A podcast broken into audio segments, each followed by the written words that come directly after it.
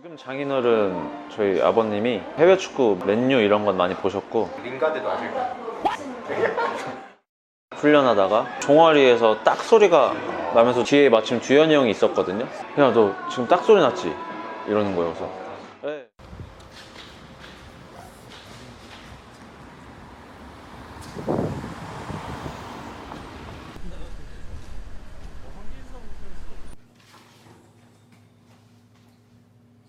홍진성 선수 너무 반갑습니다. 잘해주셔가지고 감사합니다. 네 아니 불러주셔서 감사합니다. 네. 네, 근황이랑 근황이요? 은퇴하고 이제 아이들 가르치면서 재밌게 지내고 있습니다. 네. 그리고 또 방송도 하고 있고 음, 그 매주 월요일 밤 그 김현애 기자님이랑 같이 C V A R 해가지고 시바 네 영상을 보는 그 읽어도 되나요 혹시? 또 포항에 네. 있는 고등학교 가셨잖아요. 그 과정을 좀 졸업할 때 고등학교를 원래는 제가 보인으로 입학을 그쪽으로 했고 입학하자마자 이제 포항 스틸러스에서 그 브라질 유학을 보내줬어요. 1년 동안. 감독님이 이제 스카우트 제 해주셨죠. 네, 포항으로 그러면 한번 와서 해볼 생각 없냐고. 브라질에서 돌아오면서 고2 때 포철 공고로 이제 하게 됐죠. 같이 가셨던 분 중에는 또 범, 범석이 오범석 선수랑 이번에 또 포함 네 포항 갔잖아요. 네. 범석이랑 좀 말이 많죠 네. 오범석 선수랑 되게 오래되셨네요. 네, 범석이랑 되게 오래됐죠. 고등학교 때부터 친구니까. 네, 그때. 자연스럽게 그 포항 스틸러스로 가신 거잖아요. 근데 저희 때 많이 뽑아주셨어요. 포항 스틸러스에서.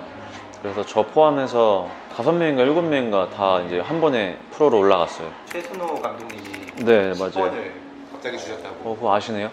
어떻게 아셨어요? 바로 에이스를 알아보시고 원래 번호가 좀 뒷번호 주잖아요. 그때 30 몇 번이었는데 이제 시즌 들어갈 때 다시 한 번 정해요, 번호를.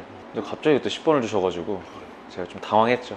라커룸이 제 친구들은 다 저쪽 이제 20번 때, 30번 때에서 다 준비를 해- 하면 저도 거기서 하고 싶은데 김병지 형, 김기동 형, 뭐 우성용 형, 이민성 근데 그때 형들 되게 무서웠어요. 까시아노한테 번호가 까시아노 와서 이제 자기 10번 아니면 안 하겠다. 어, 그래가지고 저도 근데 좋았어요. 아, 10번 너무 좀 부담스럽잖아요. 그래서 그때부터 이제 8번으로 바꾸고 네, 그때부터 황카카란 별명이 언제부터 네, 2006년도에 제가 그 골로크 세레모니를 그냥 좀 위닝 좋아한다고 했잖아요. 아, 네네네. 그래서 카카 골 넣으면 세레모니 이렇게 하잖아요. 위닝에서. 그래서 많이 하다 보니까 저도 모르게 골 넣고 그 세레모니가 나온 거예요. 근데 그때 어떤 팬분이 보시고 그때 정해주셨던 것 같아요. 제 기억으로는. 네. 네네. 그땐 좀 의아했어요. 인터뷰 같은 거 하시면 한국 선수 중에는 황진성이 뭐 기술이 제일 뛰어나다, 뭐 놀랍다, 약간 이런 인터뷰를 하셨는데 또 정작 경기 때는 이렇게 중요한 순간에 잘 안 넣어주시고 이런 게 좀 있었어요. 100% 신뢰한다는 느낌을 제가 못 받아가지고 자꾸 경기 들어갈 때마다 아 뭔가 좀 더 보여줘야겠다. 좀 그런 부담감이 있어서 그러다 보니까 오히려 이제 경기력도 좀 잘 안 나오고 기술은 되게 좋은데 어느 쪽이 뭐 확실하죠. 뭐 볼은 이쁘게 잘 차는데 몸싸움도 안 하고 아. 뭐 수비도 안 하고 저는 그때 당시엔 그랬어요. 아 나는 내가 기술이 이렇게 좋은데 뭐 내 기술로 하면 되지 약간 어렸죠 생각이. 지금 이 마인드로 돌아가면 엄청 열심히 할 자신이 있는데 네. 레모스 감독님 오시고서도 초반에는 거의 비슷했어요. 교체로도 들어가고 선발로도 들어가고 박창현 선생님이 감독 대행하셨을 때 그때부터 제가 좀 쭉 뛰기 시작했죠. 아내분이 아, 네, 와이프가 이제 얘기를 해줬죠 저한테 진지하게 팩트 폭행을 했죠. 네. 기술도 좋고 잘하는데 왜 이거 못하는 거 조금만 열심히 하는 것만 보여줘도 좋아할 텐데 그렇게 해주면 안 되겠냐. 그래서 경기를 많이 뛰는 걸 보고 싶다. 그래서 제가 음, 마음을 고쳐 먹었죠. 네. 와이프가 그렇게 해줄 수 있냐고 했을 때 이제 마음이 바뀌더라고요. 아내분 없었으면 황카카도 네, 그랬, 그랬겠죠? 네. 지금 장인어른 저희 아버님이 해외 축구 뭐 맨유 이런 건 많이 보셨고 링가드도 아실까요? 저는 장인어른이 링가드 대장이거든요. 아 그래요? 아버지는 아실 것 같은데? 네. 황선홍 감독님이 네네. 부임했잖아요. 네. 감독님이 저를 좋아해 주셨어요. 많이 믿어주시고. 네. 그리고 부산에 계실 때 포항이 부산 원정 가서 경기하고 이런 경기가 많았었는데 제가 그때마다 좀 잘했거든요. 감독님이 포항 오시기 전부터 조금 얘기가 있었어요. 혹시 부산으로 뭐 올 생각이 있냐 뭐 이런 얘기도 있었고. 근데 감독님이 포항으로 와주셔가지고 좋았죠 저는 되게. 뭐 팬들이 좀 깜짝 놀랄 정도로 잘하셔가지고. 네. 그때 가 제일 좋았죠 저는. 12년도가. 우승을 했는데 네. 4강에서 경고 누적으로 네네 결승이랑 좀 인연이 없나 봐요. 4강전 지금도 기억나는데 제주랑 할 때인데 그렇게 심한 파울 아니었거든요. 이종혁 주심. 아 네, 기억하시나요? 그 심판님. 경고를 꺼내시길 아 이건 아닌데 큰일 났다. 좀 아쉬웠죠 결승전에 밖에서 보는 게. 주신 분께 영상 편지 한번.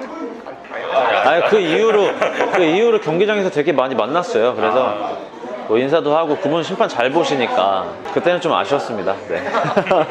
드디어 그래서 데뷔 한 10년 만에 그때 처음으로 국가대표팀 들어가 봤죠 네. 정혜 감독님한테 지금도 되게 감사한데 그때 그렇게 뽑아주셔서 제가 지금까지도 뭘 할 때 국가대표 출신이라고 얘기할 수 있습니다 아 네. 대표팀 경기 생각하면 너무 좋기도 하면서 한편으로는 너무 아쉬워요. 그때 프리킥을 제가 하나 쳤는데 네. 살짝 빗나간 게 있어요.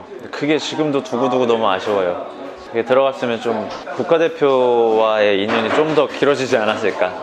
그러다가 2013년에 FA컵으로 결승 가고 했는데 그때 부상당해서 못 뛰었죠. 그렇게 큰 부상은 그때 처음이었으니까. 십자인대가 다쳐가지고 남은 시즌을 다 날렸죠. 우승 그 메달을 김원일 선수가 네, 원일이가 줬어요, 나중에. 그 원일이가 좀 의리가 있어요. 네. 그때 결승골 넣고 우승한 그 시즌인가요? 네, 원일이가 마지막에 골 넣었잖아요. 95분에 네. 내가 골 넣고 우승시켰으니까 기억, 기억 해라 정말 축구 잘 되고 재밌었을 때 그 멤버들이랑은 지금도 너무 잘 지내고 있고 저희 포만감이라는 그룹도 있고 하거든요. 어떤 포항에서 만나서 감사합니다. 그래서 포만감이에요. 저희 단톡방도 있고 그 자선 경기 행사도 하고 했어요. 투비즈에 가게 된 계기는 어떻게 됐나요? 된 포항이랑은 이제 계약이 만료돼가지고 재계약을 안 하기로 해서 자연스럽게 헤어지게 됐고 스포티즌 그 회사가 투비즈를 인수해서 이제 한국 선수를 영입을 하려고 했었고 그게 좀 잘 맞았던 것 같아요 타이밍이 아, 생각보다 빠르게 떠나셨나요? 어, 여기서 잘하면은 뭐 벨기에 일부나 뭐 네덜란드나 주변의 유럽으로 도전해 볼 수 있겠다라는 생각도 있었고 근데 이제 해보니까 아무래도 제가 나이가 있어서 유럽 팀들은 나이 어린 선수들을 위주로 많이 보더라고요 때마침 일본에서 좋은 제의가 와서 그래서 이제 가게 됐죠 김남일 선수랑 같이 입단하셨나요? 네 남밀이 형이랑 같이 갔어요. 교토 가기 전에 서울에서 한번 뵀어요. 되게 엄청 부드러우시게 되게 잘해주시는 거예요. 다행이다. 겉으로 보, 보는 거랑 대화 나눠보면 너무 다르세요. 처음에 되게 의욕적으로 가서 잘해보려고 했는데 제가 부상을 또 당했어요. 종아리 근육이 파열돼서 그래서 경기를 조금밖에 못 뛰었고. 좀 여러 가지 이제 좀 어려운 상황들이 있었어요. 그래서 경- 그때도 좀 되게 많이 힘들었어요. 성남으로 한국 선수들이랑 같이 이렇게 훈련하고 경기하고 이런 게 되게 너무 그리운 거예요. 저 에이전트 분한테 말씀드렸죠. 한국으로 좀 들어가고 싶다고. 그때 당시에 김학건 감독님이 이제 오라고 하셔가지고 가게 됐죠.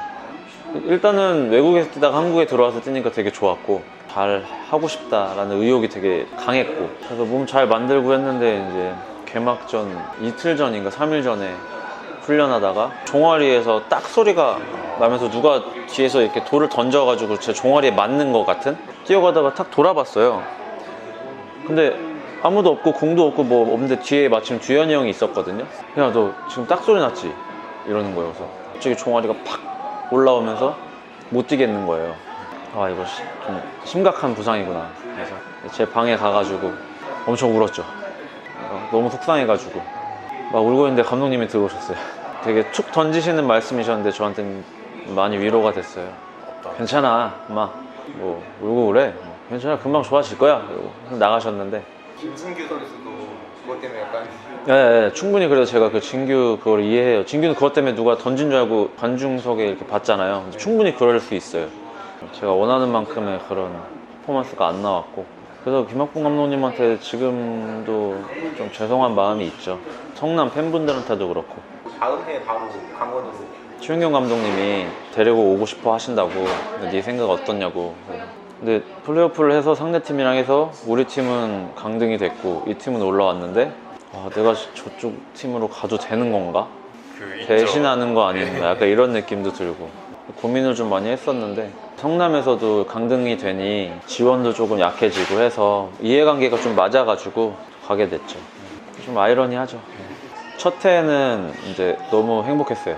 최인경 감독님한테 100% 신뢰도 받았었고 그리고 그때 저희 또래 친구들을 많이 영입을 해가지고 뭐 조국이, 범석이, 뭐 승용이, 근호, 뭐 종환이는 원래 있었고 뭐 이런 친구들이 그러고 나서 최인경 감독님이 그만두시고 완전히 다 바뀌고 저희들도 새로 적응을 해야 됐었고 이제 좀 자꾸 바뀌고 이랬었어요. 그래서 경기에 뛰, 뛰었다 못 뛰었다 했던 횟수도 좀 많아지고 그러면서 은퇴 생각도 네, 조금씩 그런 생각도 들었었죠, 그때는.